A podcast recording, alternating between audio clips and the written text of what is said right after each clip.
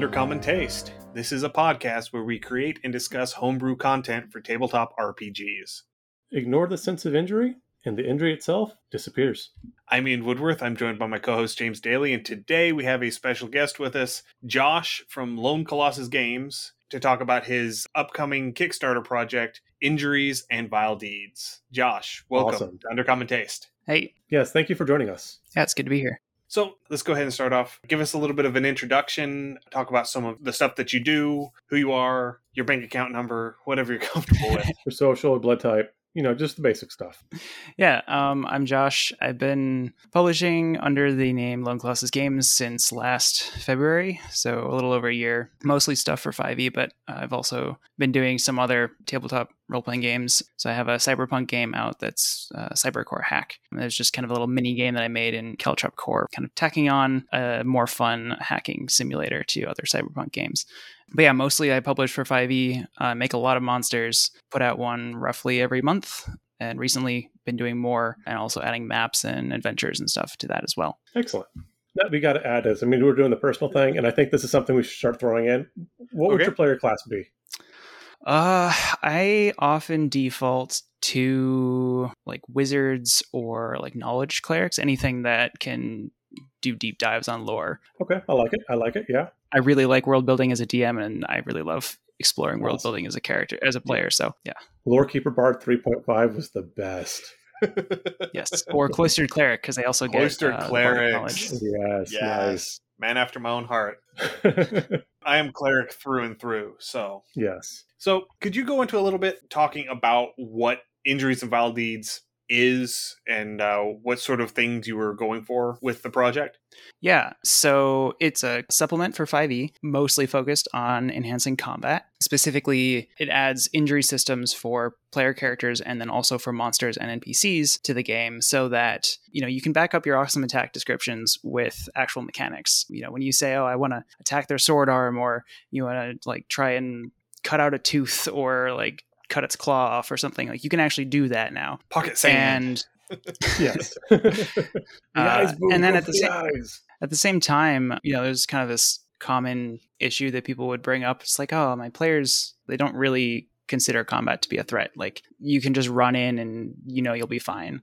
And there are certain things you can do that mitigate that, but there's also certainly a level of, you know, knowing that you're going to be perfectly fine after a long rest or even sometimes like a short rest, right? Like monks pretty much reset on a short rest. And as long as you have hit dice, you're going to be okay. And so having something that kind of makes you choose, do we really want to fight this or not, was definitely a driving goal initially. And then, of course, adding the the injuries from monsters and NPCs, I think adds a lot to the game as well. I like that. And even in most RPGs, be it video game, tabletop, whatever, player power creep really is a thing. And just about any RPG I can imagine that I've played or remember that I've played, you hit that mid level, you know, and it's kind of like you're not ready for the end boss yet, but everything else you're just kind of just wading through because you got like your next level up on spells, you got that new set of armor in, you're kind of way past the starting area. But like I said, you're not ready for that boss yet. So everything in the middle just becomes that kind of grind where nothing's a threat, but it takes so long you, you've got to just go and like stomp a bunch of rabbits to build up more XP points or whatever you need to do to kind of push yourself a little further. And it's fun for the first, you know, 10, 15 minutes. And it's kind of like playing God mode on a video game. It's like, oh, the challenge is gone. Great. It's like Un'Goro Crater in classic World of Warcraft. Yeah, It's the slog. it is the slog. Absolutely. So, what was your inspiration for this project? I mean, you went into it a little bit, but what Yeah. really inspired you to say, let's make combat mean something? Yeah, so in addition to kind of what I already talked about with the lack of threat in combat, there's also, I spent a year and a half running a game uh, using the Edge of the Empire and Age of Rebellion systems from Fantasy Flight, which is their Star Wars system. I think there's a specific name for the dice system they have, it's sort of more narrative focused. Um, but one of the things that I really liked about it was that a critical hit essentially could inflict an injury. And generally, you also got an injury whenever you went to zero health. But characters in that game had very little health. You know, it's like 15. So, like, when you get shot twice, yeah, you get injured. Like, your hit points kind of were an actual measure of physical health. And so, like, if you got hit, you know, you had to spend some time to recover. And if you Gotcha. got hit enough, then you got injured. And what I really liked about the way they handle injuries versus, you know, you can find injury tables online for player characters, and it's usually just D percent. and like, you know, 50% of them are terrible, and 30% of them are like not so great. And then like 20% of them are actually like beneficial somehow. And it's perfectly random. Like, you took 50 damage, and suddenly you get an adrenaline boost. And now you have 20 more hit points, and you're standing on your feet and you're fine. Versus like, oh, I took one damage, but it was from a critical somehow. I don't know, you know, you have something with D4 minus two or something, right? And like somehow now I've lost a limb from that. I don't understand how that happened. So what the Star Wars RPG did was it was still random, it was still D percent, but the more injuries you got, the worse it got. So you added 10 to your roll for every injury that you had. And you added 10 for like certain weapons that were more likely to inflict an injury, for example. Um, so like I think like vibro axes or something had like, you know, plus 20 or something because getting hit with an axe is pretty horrible. Was that Star Wars system run off the D6s? No, it runs off of narrative dice, so it has symbols on Okay. it. They don't use numbers. There were a lot of other cool things I love about that system. Yeah. Um, but yeah, the injuries were something that took away from it. And then after many rounds of modification, we're kind of at where we are now, which is instead of having it be like a percentile table, you have multiple tables of different severity based on the damage that you take. And then there is some randomness to that. But of course, you could always select. The DM described that they were attacking my arm, so we're going to go with the arm injury on this one. Yeah, I like that. So what you're describing with Star Wars sounds a lot like, and it's something I've been getting into a bit, but the Alien RPG, and they use the six-sided narrative die. You know, it's not a, a regular D6, but the same thing. And they have the same, like they have the injury tables, and once you drop to zero or you panic, you know, you start picking up these injuries, and they accumulate over time, or they outright kill you depending on what the Right. system is. So yeah, it sounds similar along those lines too. And I like how you said you can make it so where if you get a critical hit, you know, that's something. It's one of the things that I've always played with as a house rule that if you roll two natural 20s in a row, or sometimes I've heard it's three natural 20s in a row, you know, no matter what the monster is, it's an insta kill. But, you know, if the player rolled a natural 20 and their next roll was like a 15 or a 16, not quite a 20, I always like, eh, you know, try to figure out a way like, can we permanently injure this critter or monster? So I, I like that because that feels correct with that theme. You know, again, you shouldn't just be able, it's a critical hit. And so, you know, you roll some extra dice, you lose a little bit more hit points. That should have a little more oomph to a critical hit, you know? Yeah, yeah, critical. and so and these systems aren't like tied to a critical, but obviously getting a crit grossly increases your damage and greatly increases the chance you inflict an injury. Right. That was something else I was going to say about that, but I forget. So I'm sure it'll come up later. Knows? That's kind of like the basis behind the house rule for critical hits dealing max base damage plus the die roll, as opposed to just doubling the roll or just doubling the dice. Because Yeah. if you roll low on your dice, then suddenly the crit didn't actually mean anything. You know, yeah, you, yeah, I rolled ones. you know, you get a crit with your great axe, and then you roll a one on your d12. Yeah. It doesn't Yeah, feel good. no, it really doesn't. Whereas you just set it as base 12 plus a d12 plus your Yeah. modifiers. Yeah. Then it actually feels right. And that's kind of how 4e worked. Yeah, fourth edition kind of did that. So like Yeah. magic weapons, the bonus damage was only on crits, but when you got a crit, you always maxed the weapon dice and then you added more. And then if you had like a vicious weapon, it would add another die or brutal critical, I think added more dice. Nice. Yeah. And I also like one of the things, you know, you mentioned that you got a lot of your ideas and stuff from the Star Wars things, which is great because I did want to bring that up. Because a lot of your things remind me of some of the other games. Um, like you have a stagger type thing, which basically makes your player, they don't take any extra HP damage, but their turn goes to the end of the initiative order. That's Yeah. a condition you see like in Darkest Dungeon 2. Limb injuries and things like that kind of remind me things of like XCOM or even like Fallout 1 or 2 where you could target a limb and kind of like sure. limit what they could do or how they could act. Kind of had that feel. I'm like, yeah, I'm really feeling how this lines up. It, it felt really good. It's not just Fallout 1 and 2. That's still a thing in the Fallout games. You know, Yeah. with, with VATS, you can target the arms to make them drop weapons or legs to cripple them and make them Right. stop them moving or shoot them in the head and reduce their accuracy or whatnot. Yeah. But no, it has that feel. And like I said, it's definitely, especially when it's a beefier opponent, you know, and that's the thing is a party could actually go after a beefier opponent if they fought strategically and Yeah. tried to target specific areas to kind of break down their opponent first. Yeah, I've definitely found the injury systems in a single combat often benefit the players because adding all of these debuffs to your enemies is really strong.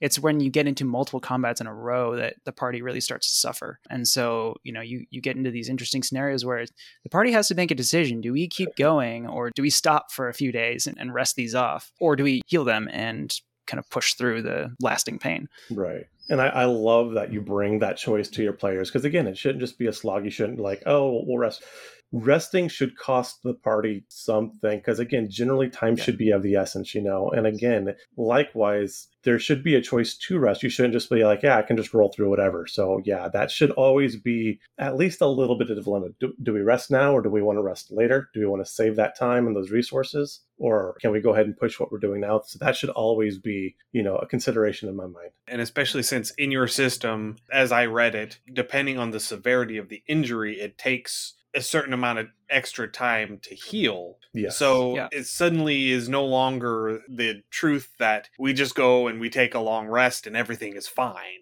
You know, there's right. still that we could push on, but the injury I have right now is going to take three long rests to clear. If we keep going, I could end up with something that can lay me up for six or eight or 12 long rests.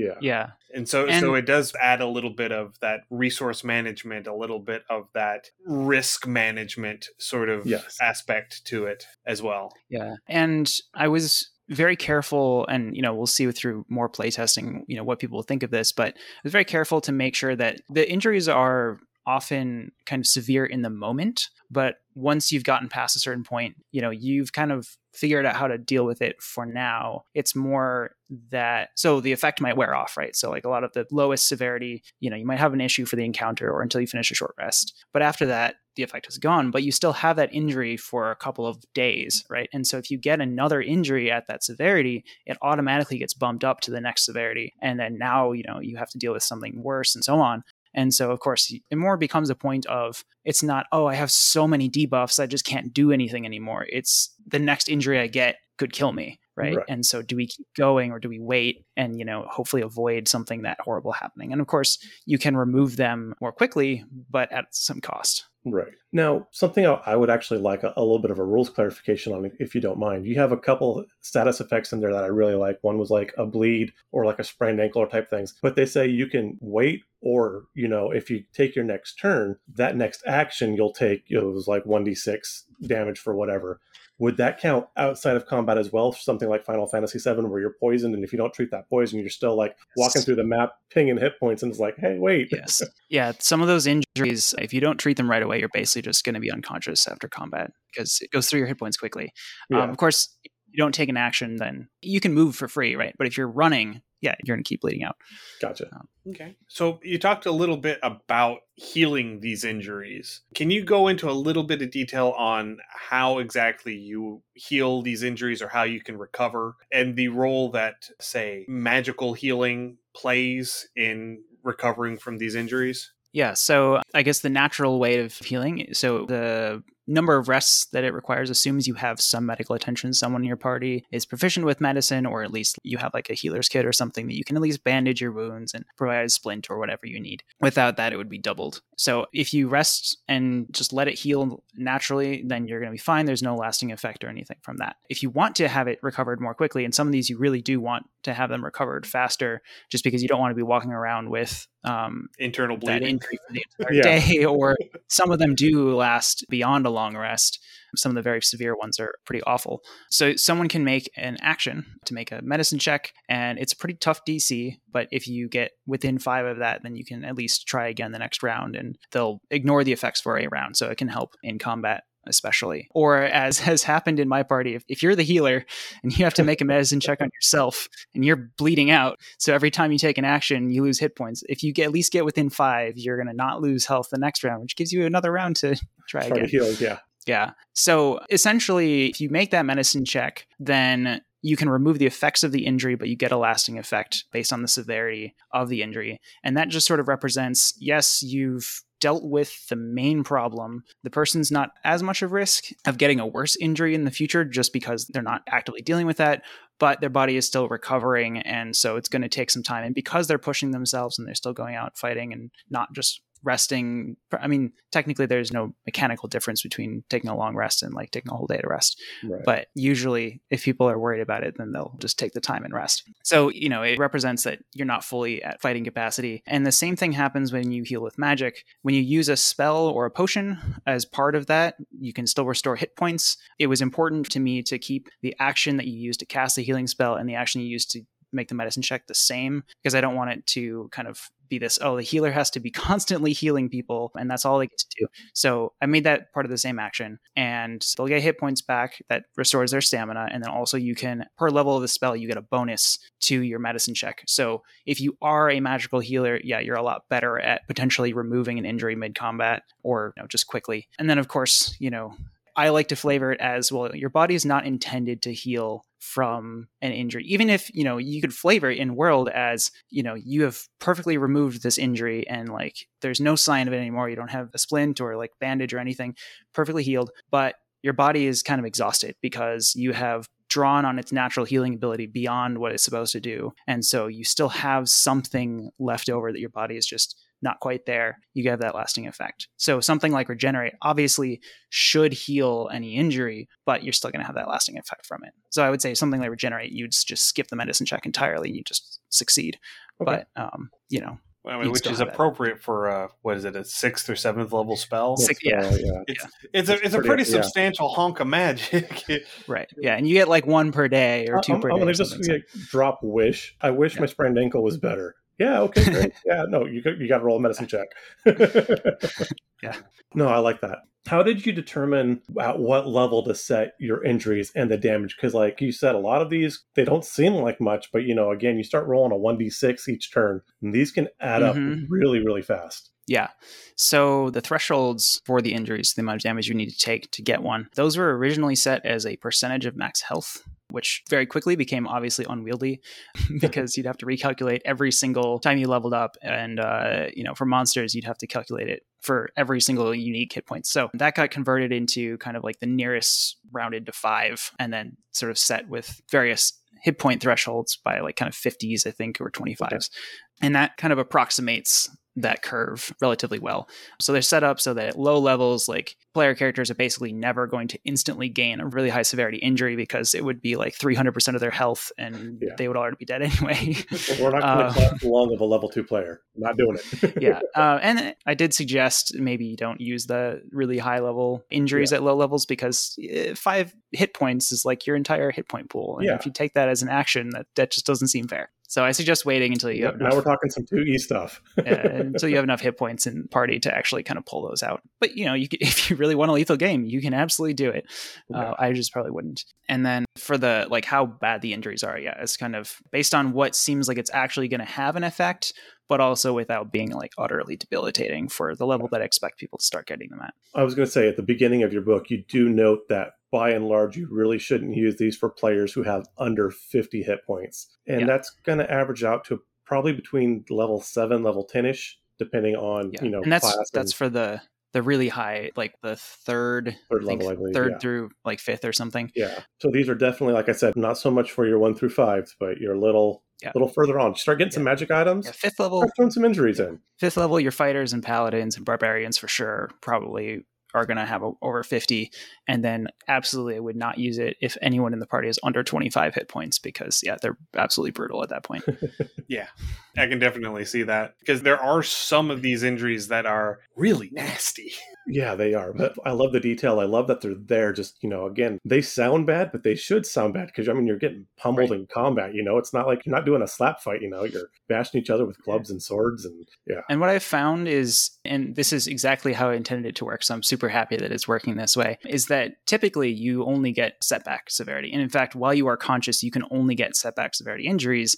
It's just if you are already injured, then you get a higher level injury. So right. the intent is you will kind of stack up these severities as you go through combat. And if you're cautious or, you know, take your time to rest or heal between combats, then you won't necessarily be uh, racking up a bunch of injuries at higher levels, or if you fight, you know, if you're like a level six and you're fighting a CR nine dragon, yeah, you might get a handicap injury right away. Right. like their breath weapons do like 60 damage. Yeah, they're just yeah. they're wrecking your guy. One of the last campaigns I played before the pandemic started, you know, we had a bunch of characters of like level three and four, and we came across the green dragon. I'm like, dude, run, we can't fight this. And they're like, no, we're gonna. I'm like, no, dude, run. And so like one breath weapon TPK. We're like, and, and mm-hmm. that's the party. yep. I love in here, you know, just kind of hinting along, along the lines of some of the stuff that they can find in the book. Some of these injuries, like I said, that are on the more severe side, you instantly fail one of your death saves. And it's like, ooh, oh, that's just that puts the fear of some god into you.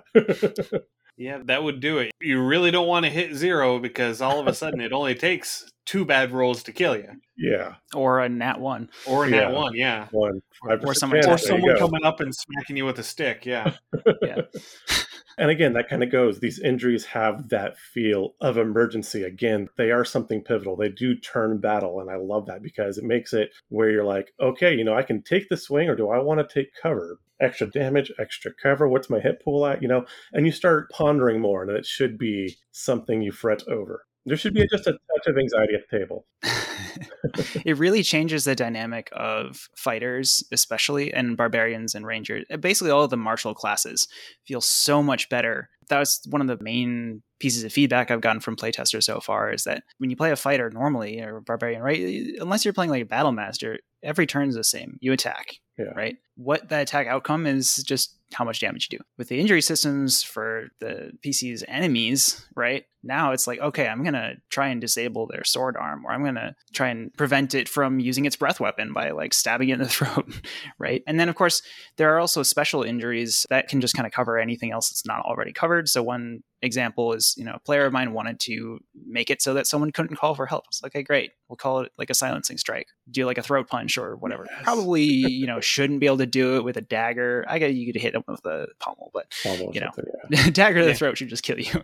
Yeah, um, generally. But yeah, so you know, it kind of covers all of those other side things. So if you're like, oh, I want to do this really cool maneuver that would like debuff this enemy in this way, how can I do that? The GM can just go, okay, yeah, I think that's dangerous severity injury, so you need to get this much damage with your action and go for it. I like it. So can you go into a little bit about how you would actually go to specifically try and inflict an injury because it has a lot of feel of the called shot systems that you see in some yeah, games. Yeah, I think it's a lot better than the old editions called shots, which were just a huge attack penalty and often didn't work out very well. Yeah. But yeah, it's very much like that. Essentially, I guess there are two ways of doing it. One way would just pure mechanics would be okay, I'm taking the attack action, I'm declaring my intent to injure, and I want to go for their attacks, and we'll say I'm going to attack their sword. If they have two weapons, like a sword and a scimitar or something, you know, you could choose. Or if it's like a natural, so if you have like a monster like a dragon that has like claws and wings and tails, you could choose which weapon you want to go for.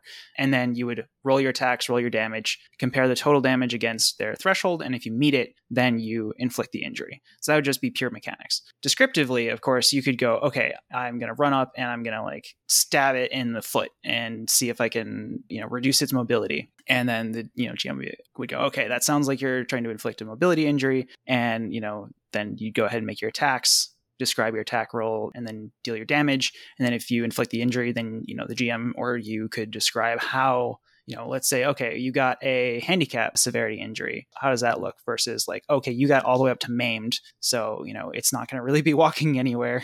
It's going to be super slow. Describe how that looks. So I think there's a lot more opportunities to encourage description. And if you're already describing things now, you just have mechanics to go, okay, yeah, that's what that's going to do. And then yeah. the other, I guess, the other mechanical part is there is a bit of a gamble. So obviously, injuries are great and they have a lot of mechanical effect. So there needs to be or at least I think there probably should be some mechanical trade off to it. And so my flavoring of the damage loss that you see on injuries and lower hit point monsters just don't have that. Otherwise, it would just not make sense to injure them almost because you're more effective at just hitting them three times and killing them.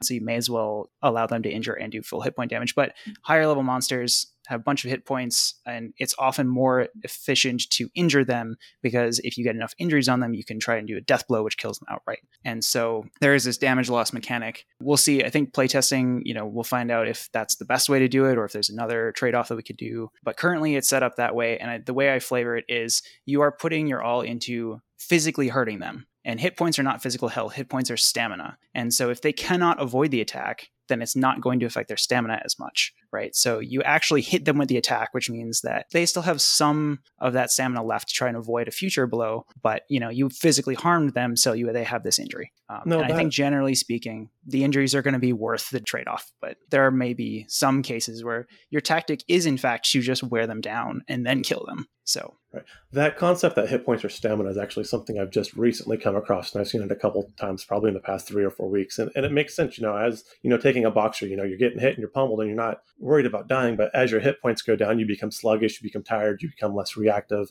and so you are more likely to get hit. Therefore, that last blow is more likely to land. Yes. And again, that in a way, in a storytelling way, makes a lot of sense that I never considered. So I like that concept, and I will probably start working that into my storytelling as I DM in the future. Yeah. And it makes so much more sense when you consider that your commoner has like six hit points, right? Yeah. But uh, a 20th level barbarian has like 250. And it's like, why does this person, can they really be stabbed like 300 times before they die? Probably Right. not. It's probably more that, you know, they could be cut, you know, they could take a few scratches like 300 Right. times and then the killing blow would land because they've lost enough stamina. Yeah. I think it was a Matt Colville video, one of his running the game videos from forever ago. And I don't remember if this is a Matt Colville original or if this was him relating how someone else summarized it. But he referred to thinking of HP not as health points, but as hero points, heroism points. Yes. So Yeah. this is how much you're willing to expend to make that heroic action to avoid the crippling blow, to avoid the death blow. Yes. And then after a certain point in the fight, you run out of those points to spend to avoid the hit. Yeah. And that's sort of how I try and narratively run my games as well is, you know, I don't say whenever you're at full hit points and somebody shoots you with an arrow, oh, you get shot and it's sticking out of your shoulder. No, that is a crippling injury. Yeah. I mean, Yeah. you're not going to get up and keep fighting. Most Yeah. people, anyway, Most with an arrow sticking out of your shoulder. That's a pretty debilitating thing that's going to take most fighters out of the fight entirely. Right. I mean, even just mechanically, you know, you're not going to be able to. Right, yeah. And so it's, you know, narratively describing, you know, how it hits and glances off of your armor and you can feel the bruise coming up underneath it, but it isn't actually inflicting any real maiming injury. right. Yeah. You mentioned hero points, and that just reminded me. One of the other things that I really like about having two systems is you can use one or the other. You don't have to use both. So if you want a really heroic game where the players are not going to get injured, but they are going to inflict these horrible wounds on their enemies, you can do that, Mhm. right? Or if, on the other hand, you don't want to have them inflicting injuries, you want it to be a really greedy game where the PCs get beaten down a lot. Not my game, but if you really wanted that, you know, you can just have injuries for player characters. You don't have to use it for the monsters. Summon Uh, Bruce Willis and play some Die Hard. That's, that's sort of the sword and sorcery superhero version of D&D versus the low fantasy gritty D&D. yeah. You know, sort of the Excalibur almost the Game of Thrones. Spelljammer versus Dark Sun. yeah. that sort of dynamic. But yeah, that is a great point to make. So another thing, something that you brought up early on in the interview and something included in the book, you have several creatures at the end of the book, at least the playtest copy that we got for review. I don't know if there's going to be any more in the final release version, but yeah. so what was your uh, influence in some of these creatures? Especially was it the fallen angels? Yeah. Yeah. I will go ahead. I would say, I would estimate 50% of the monsters in the book are straight out of my nightmares. Um, One of them is called a chain spider. It's not actually a spider. It's a humanoid that's been like magically surgically modified and had metal grow through its body in kind of horrifying, very painful ways. And it can kind of do his Spider-Man thing with webs, except they're barbed chains instead. Uh, So something you'd see in a So- Doom game, basically, right? yeah, yeah, I like it. that one was particularly horrifying to literally see in my dreams. But I immediately woke up and wrote it all down. So Yes. it's great inspiration. The Fallen Angels originally they were a monster that I made for one of the first campaigns that I ran using the injury system. The Angel of Blood actually have a pin right here. Nice. I don't know how well that shows up on the camera, but these are awesome. They're going to be part of the uh, early bird special, and also they're an add-on in some of the higher tiers. Super, super, super cool. Anyway, so they have uh, they have these serrated great swords, and the inspiration was really just I needed some evil angels to represent the forces that they were fighting against. It was a kind of downfall of Bahamut becoming a shadow dragon. And Ooh. so the aspect that they were fighting was producing the Angels of Blood literally out of crystals on its back. The party was kind of fighting to bring it down from the sky, and then they had to fight it on the ground. It was like the CR24 monster they fought at the end Oh, of the wow. campaign. I don't know if you remember, so like 3.5 had these like colossal plus monsters. It was definitely in that category. It was massive. Yeah. Um, but yeah, so they were just sort of supposed to be fodder for really high level characters, but they need to be dangerous enough. So they have these uh, serrated great swords can cause bleeding wounds that stack, and that inspiration, I guess, is kind of just from video games, right? Like I really like uh, stacking debuffs where you know the more you get hit with it, the worse it gets uh, up Yeah. to a, a limit, and then maybe like once you hit that limit, then something worse happens. So there are a few monsters that have that sort of mechanic. Not a lot because it's not always easy to track stacks, but you can always mark like you know bleeding one, bleeding two, bleeding three. Right. Um, Yeah, we ran into that mechanic in our most recent episode. We were talking about Gehenna, and one of the monsters native to Gehenna is called the Slasrath. It's this weird flying ray thing that has a poisonous stinger. And in second edition, each time you failed your con save against the poison, you took a stacking minus one penalty to attack and damage rolls, ability checks, and saving throws. And when you hit six stacks, you died. right. And we were talking about how you could take that mechanic and bring it into fifth edition, and how the way that we were thinking would be the best way to tie it over is each time you fail your con save, you get a rank of exhaustion. Question. yep, that's 'Cause exactly that's where the my, only my thing mind that went. really stacks. Yeah, because then at the end, it still has that you hit six and you're dead. Right. Yep. And it matched the narrative feel of what it was going for too because you know it's all talking about you get sluggish and your response time gets slowed down and you can't do what you're supposed to do as well as you can and Right. so adding a stack of exhaustion each time you get hit really felt like the right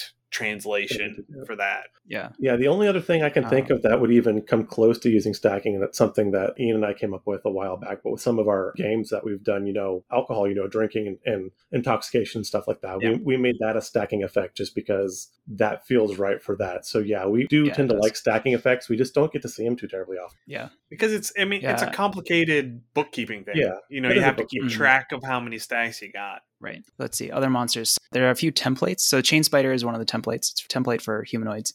There was another, I think, like monstrous You had some angels in there too, I believe. You had some angels. You had yeah some so there's angels. the angels were in yeah so that one's not a template it's just kind of a flavorful bit about fallen angels. I have a vampire template with kind of higher level bloodlord that kind of controls other vampires. That's very inspired by the castlevania netflix show. Kind of you know you have these like Yeah. high level vampires that control just minions basically. And the minions are ridiculously strong but you know when you actually fight a bloodlord then it's like oh okay this is a real that's vampire. from, yeah. yeah. Um, and then uh, the Fallen, not to be confused with Fallen Angels, those are heavily inspired by Reavers from Firefly. So Zaphrax is in that sample PDF. He's an old red dragon that's been kind of scarred and corrupted into a creature that literally just wants to spread pain and destruction to the entire world. The Fallen are essentially beyond any saving. Their entire purpose is to spread horrifying pain and torture to other creatures and make their friends watch and turn them into themselves. It's absolutely horrifying and something you you absolutely need to make sure that that's okay with your players before you put that in your game. But I do kind of love that they're also a very deadly creature in that sense because I guess kind of like the way shadows are, right? Where they can be really low CR because they don't have a lot of hit points, but if they actually inflict injuries or drop people to zero, then you start running the risk of failing enough saving throws that you turn into one of them, which is Yeah, shadows punch way above their CR, just like will o wisps do. Yep. And then, actually, speaking of stacking effects, there's going to be some diseases. So, similar to how fourth edition diseases worked, there's going to be different kind of levels. So, as you progress through the disease, it gets worse. And yeah, other stuff in the book items, spells, feats, subclasses, lair magic. There's going to be, I think, nine spells that are enchanting your villain's lair, basically. So they're kind of these like two mile wide radius auras that enhance the terrain or enchant it in some way. So you could have like a haunted forest or like let's say your lair is on top of a volcano right now you have like rocks just raining down from the sky all the time because it's constantly erupting now right. No, I love that. And of course the villain is going to be safe from that because that's part of the you know spell cast is like oh you and some other creatures you're going to be fine everyone else Everyone not, else. not so much fun day. With- We're gonna some of your gonna- minions might not like you so much we're gonna have this miasmic fog of sulfur gas uh, that like just it. hovers over my lair. Yes. Was that All right. Shrek? It's Brimstone. All right. So the last question that I have is what is the next project? Is there a next project or have you been focusing so much on injuries and vile deeds that you haven't had a chance to think about what's coming up down the road? There are so many next projects. Um, I guess there are kind of two really just one, but there are two that I've publicly announced. One is completely the opposite direction of Injuries and Vile Deeds. It's the Wormlings RPG. It's a very wholesome, kids friendly tabletop role playing game where you play as wormlings who attend dragon school. They go on adventures and overcome challenges with their friends. Oh, that sounds fun. Yeah. I originally ran it as kind of a fate one shot and decided it needed its own system. So working on that. Hopefully I'll have something kind of ready for playtest later this year. But we'll That's see. a great way. I think there needs to be more kid oriented or younger oriented games to kind of slowly get them in. I mean, D&D, a lot of the tabletop games we have now are great and they can be great for kids, but it's generally a fairly big jump to jump right into. So if you can kind of get something and kind of work them in, that's great. Yeah. And then uh I guess the other thing that I've technically announced, but only really through my uh, Cybercore hack game, is I'm intending to turn that into a full cyberpunk game. So there'll be like a street version uh, you know physical meat space version of that game that uh, would be called maybe Cybercore Run. And then uh, yeah, I have like at least three more D and D book ideas. One is focused on again more like role playing oriented things, so things to encourage character development over the course of play. And then another one is more focused on items and kind of enhancing your magic items and magic weapons and the effects they can have. I guess kind of oriented around critical hits. I think they could do more. I really like the way fourth edition handled that on that side of things. I did miss the like every hit should deal extra damage instead of yeah. just being, well, this weapon does does cold damage now. But I did like their crits. They were fun. Yeah. All right. I think I am done. James, are you done? Yeah, no, that's my questions I've got. So, all right. Well, that brings us to the end of the interview. And now it brings us into the part that we love the best. One of the things we love to do with our guests is to roll some dice on our monster mashup table and create a creature on the fly. So, Josh, if you've got some dice, let's go ahead and get started. All right. So the first roll we're going to have tonight is a D4 roll for its mode of locomotion. That is a three. Three. It burrows. Ooh. Okay. This can go a lot of different directions. So yeah. so far, okay. Um, I'm not saying bot flies. I'm just saying bot flies. of course you are. it's going to be a running thing from now on. It's just just there. And given what Josh has said about his nightmare fuel creatures, yes, I might get outvoted today. All right, next up is a D6 roll for what does it eat? Once again, one less than the max. That is five. Five. It eats living meat. Oh. Oh my, it's not carrying, it's not dead meat. It's eating you while you're still alive. We are coming up with some nice nightmare fuel. I love it. I like this direction. All right. Meat this is gonna this is boys. going to inform a lot. Uh a D eight roll for size.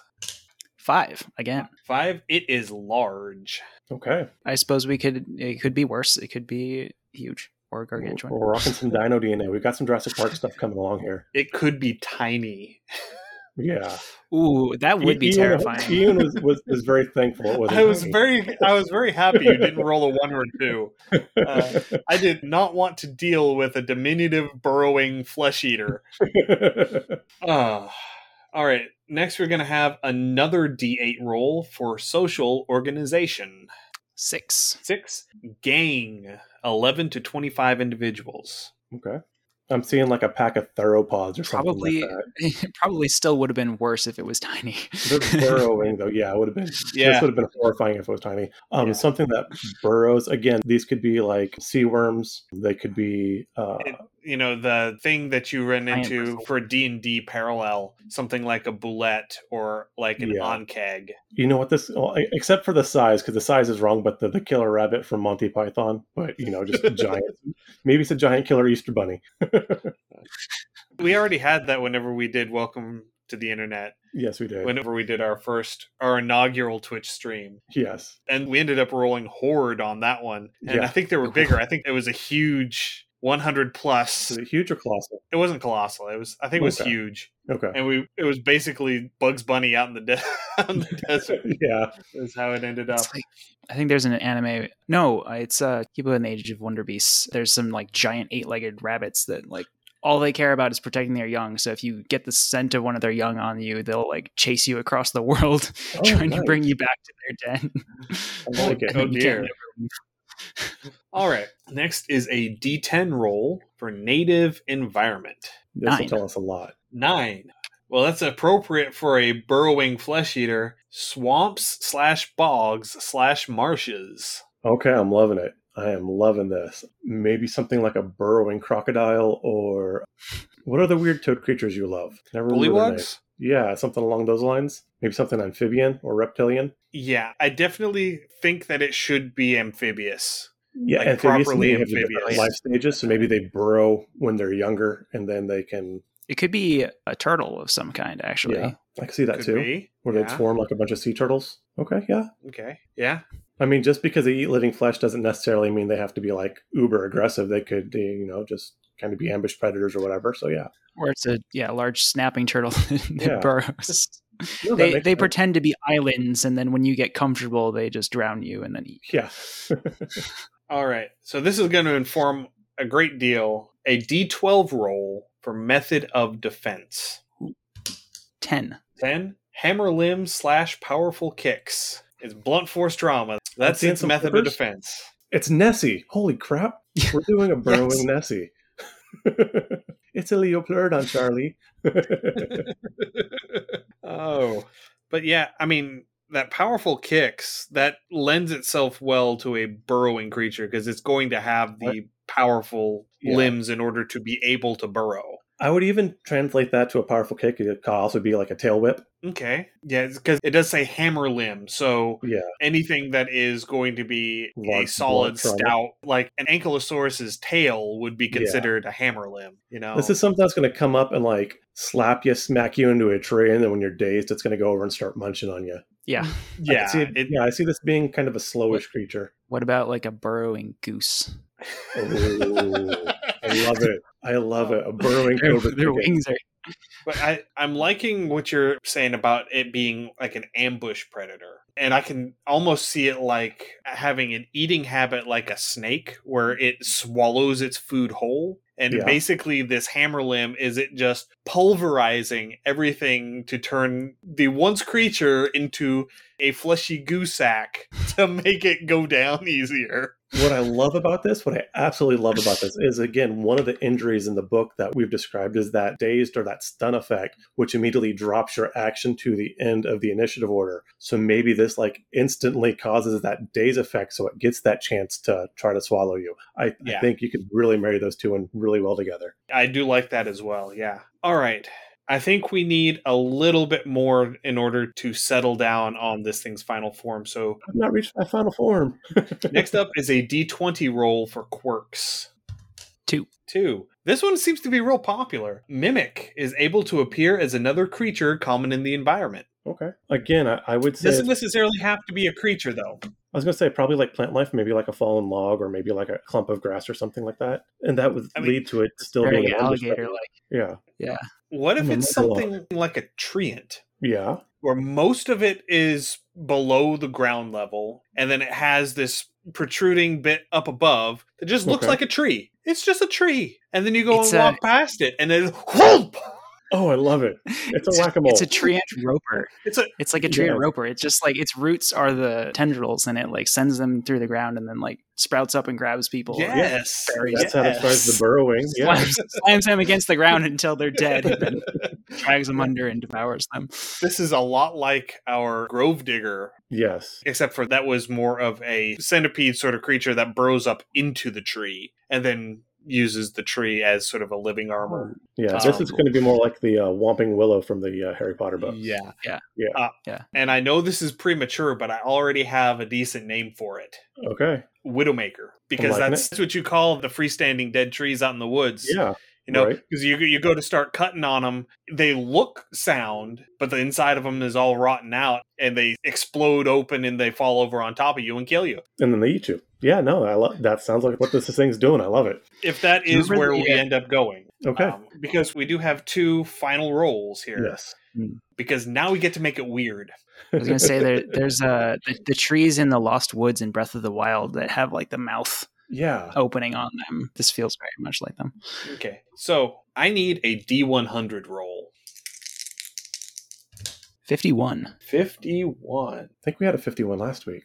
Yes, we did. Can be used in lieu of currency in the local economy. Each individual is worth 1d10 gold. I don't know how we're going to do this. I mean, yeah, if you're bringing them in for lumber, Lumber, yeah, I guess. Yeah, lumber. Or specifically like the core maybe Yeah. of the tree. Okay. Maybe So you have to like, like, like, the, the outside is all like yeah, it like contains ooh, there's um I don't know if you've played uh Divinity Original Sin 2. There's a like a special elven tree that like retains memories of the creatures that are buried under it. okay. So it could be something where like it obtains knowledge through consumption and okay, so yeah, like that. So you can use like a piece of the tree essentially like there's a specific part of the tree at its center maybe like under the tree that if you kill it you can like use it to store a memory or something temporarily so it'd be like that. a common level magic item maybe or possibly it has some sort of something that crystallizes on the inside of it, kind of like an amber or an ambergris. Right. Well, again, it's eating living flesh and it's going to be eating adventurers or stuff like that. So maybe the armor or the metallic parts get crystallized. And so you can get this lump of basically metal ore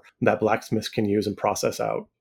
Possibly, yeah. i imagine digging up all of the uh, buried treasure would take a while but it's probably all still there Because if it's, you know, absorbing like the bones and stuff, something akin to like pearls Yeah. growing within where the calcium deposits from whatever it happens to be eating start. Oh, keep going about it. I've got, I think I've got an idea. Okay. You know, woodworkers, they get the bowls on the tree, like you get those big Yeah, knots on the the trees that burls, the yeah. woodworkers like, yeah, they make bowls and stuff out of. What if you're just saying like a pearl, and that's what insists either like the pearl that's the bone or the metal, and so you go and that's what you can take off of the tree and take in. It's these growths that you know once they've consumed so much inorganic material, they form some of these. okay. Yeah. I like that. And it kind of what I was thinking of at first was kind of like owl pellets. Mhm. So yeah, Yeah. this is like the, the tree version of an owl pellet. Well, it isn't actually a tree. ironically Yeah. if an owl lands on it it gets devoured Yeah. Yeah. Just a little poof of feathers. Wait, what happened? All right. James, do you want to do the second roll? You want me to do the second roll? Go ahead and do it. I didn't bring my dice over with me today. All right. 99. Get to go all the way down to the bottom of the list. Roll twice on the table. hey So, Josh, you want to give me another one, and I'll get do another one, and Sure. we'll see what we get. Chaos Woohoo. 49 49 causes serious anaphylaxis reaction if eaten. i mean that sounds right Yeah. No, that's, I bite you, you no bite me. Yeah.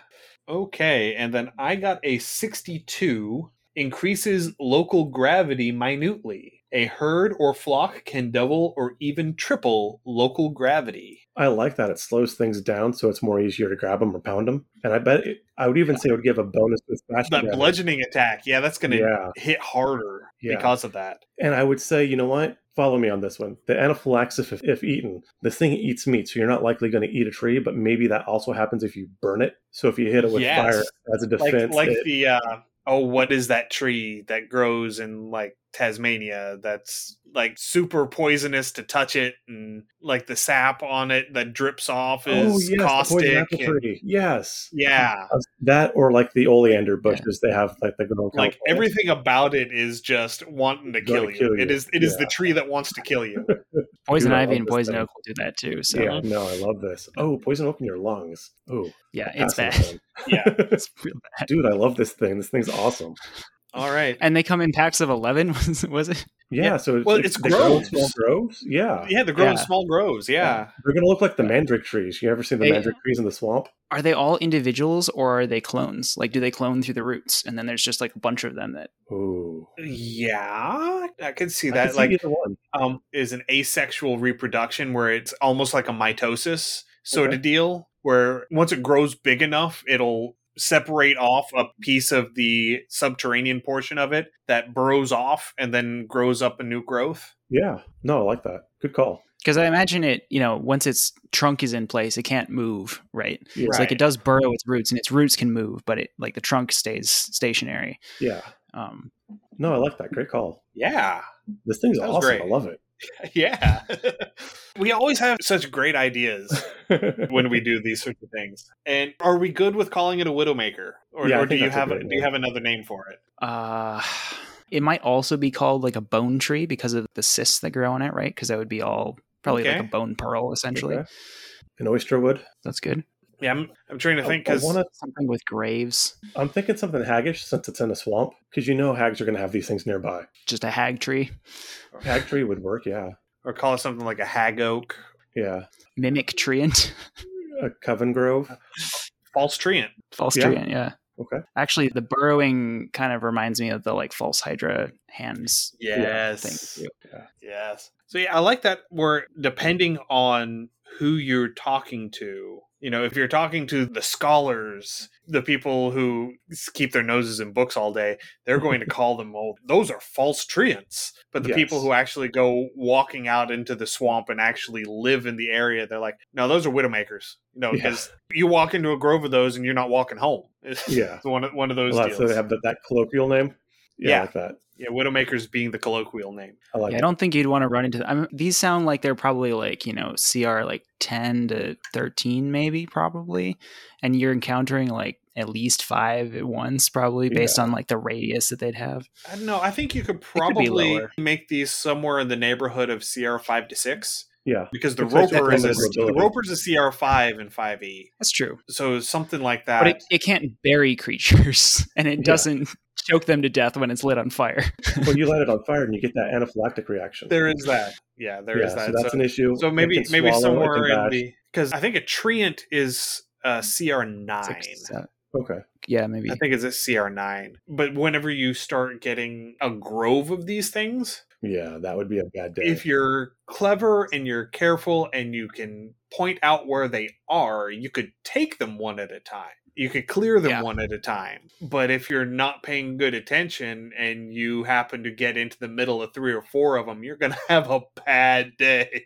like I said, I kind of So picture what- this as like a hag coven has either worked out some sort of deal with them or maybe had found one and kind of trimmed back new growth. So where they kind of surround their hut or their cave or wherever their coven Yeah. is. And so that's kind of like their outer protection before you actually And- get to the hags. So, what do you think their defense is against like long range attacks? Right? Like, do they have infinite range with their roots? Probably not. But No, I'd- you I'd otherwise you have like 10 someone 20 sitting feet. back with a longbow. Like, are they just immune to like piercing damage or like weapon damage? Like, I would say they're probably I resistant to piercing. Resistant or immune to non magical weapons. Yeah. that would probably be the first thing to go onto that because i mean you plinking arrows into this thing you can shoot a tree with a hundred arrows and yeah, it's gonna be fine. Right. it trivial damage i mean eventually they start to add up but you're going to run out of arrows long before you take down that tree Right. Yeah. Now, if you went up to it with an axe, sure, that might work, but then you're going to get Yeah. swallowed or bashed or both. yeah yeah. I feel like it must have some defense against range attacks. Otherwise, your solution is to just stand back and shoot it until it's right. dead. You know, even if it's fire, right? Because You'd have to you recognize could it though too, because it has that mimic ability. It is that Yeah, ambush that's true. predator it waits until you're right next to it, or Yeah. like ten feet away, so you can't hit it with I an axe. the gazebo just in case. yeah and it's definitely going to be a thing where it's going to wait until the melee characters are in range Yeah. or maybe What- it's one of those things where you end up having to take an action to free an ally from a grapple because the root came up and grabbed hold of them. Yeah. Yeah. What if the roots are more vulnerable than the tree? And Oh, yes. so you can only really attack it. So like once it's active, like the roots come up and they're all like out. And so you can attack the roots while it's up, but it can hide the roots and then it sort of becomes very resistant or almost invulnerable to like most forms of damage. Yeah. Yeah. And I could definitely see because it is this sort of tree sort of creature, it is vulnerable to fire damage. Yeah. Which encourages that sort of let's hit it with some fire and then That's the poison fireball. gas comes out. That's a huge that, that trade off. lulling lulling them that's into great. that false sense of security. yeah. Like, oh, it. we'll just use some fire and be done with it. It's like, no, no, you Of course, you also you probably could make an argument. So it could have like a almost like rubbery bark, right? And it could even be like potentially resistant to fire because it grows in a swamp. It could potentially bring up a whole bunch of mud onto itself or like coat itself in water, right?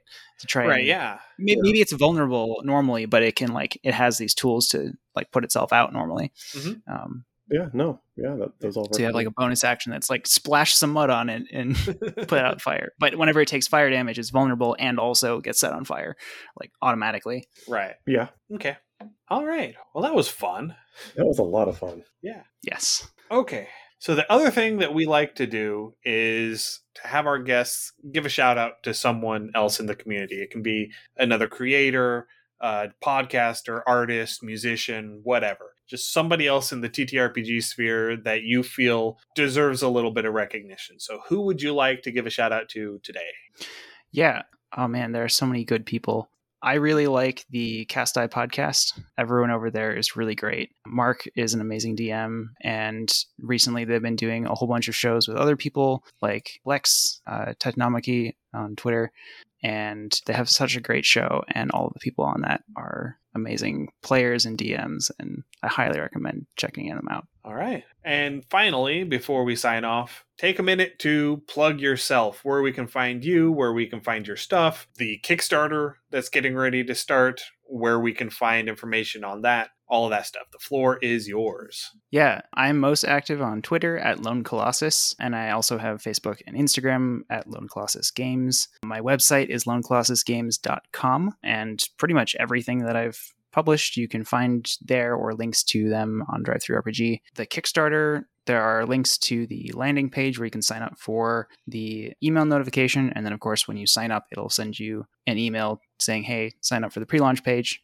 you can go do that. We actually just broke 700 pre-launch page followers today, which is super cool. Yeah, uh, that launches on Tuesday, so uh, on the 31st of May, because I think the video comes out. The release of this as an episode is coming out on June 1st. So Right. it will have, if you're listening slash watching when the podcast episode goes live, it started yesterday. yesterday. Yeah. Yes. So we are live. So go visit, pledge, because yeah, like I said, this is actually a really, really fun. There's a lot of really cool stuff in, in this book. Absolutely, yeah. All right, well, Josh, thank you so very much for joining us Thank today you. for Undercommon Taste. It has been a blast.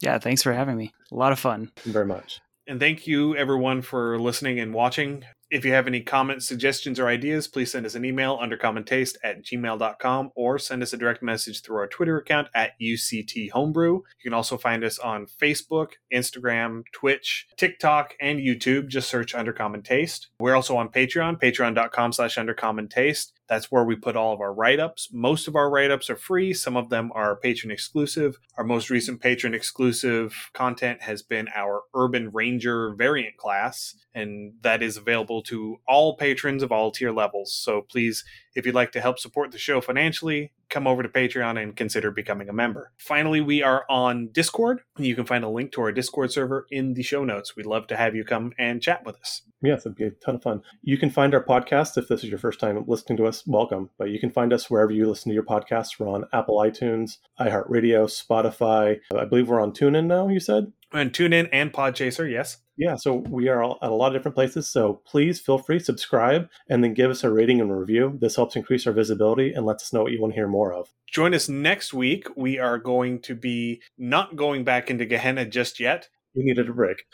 we, we needed a break, and an opportune moment came up. Original friend of the show, Dr. Mary C. Crowell, who you may remember from our one year anniversary live play, she just released a new album. And Yes, so we did. will be chatting with her. It will be on our Twitch channel on Sunday, June 5th, and it will be our next episode on June 8th. So come and join us for that. So thank you once more for watching. Stay safe, and we will see you next week. Happy gaming.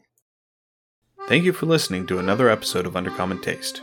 You can find links to all of our social media accounts Twitter, Instagram, Facebook, YouTube, and Twitch, as well as our Patreon and Discord channel in the show notes.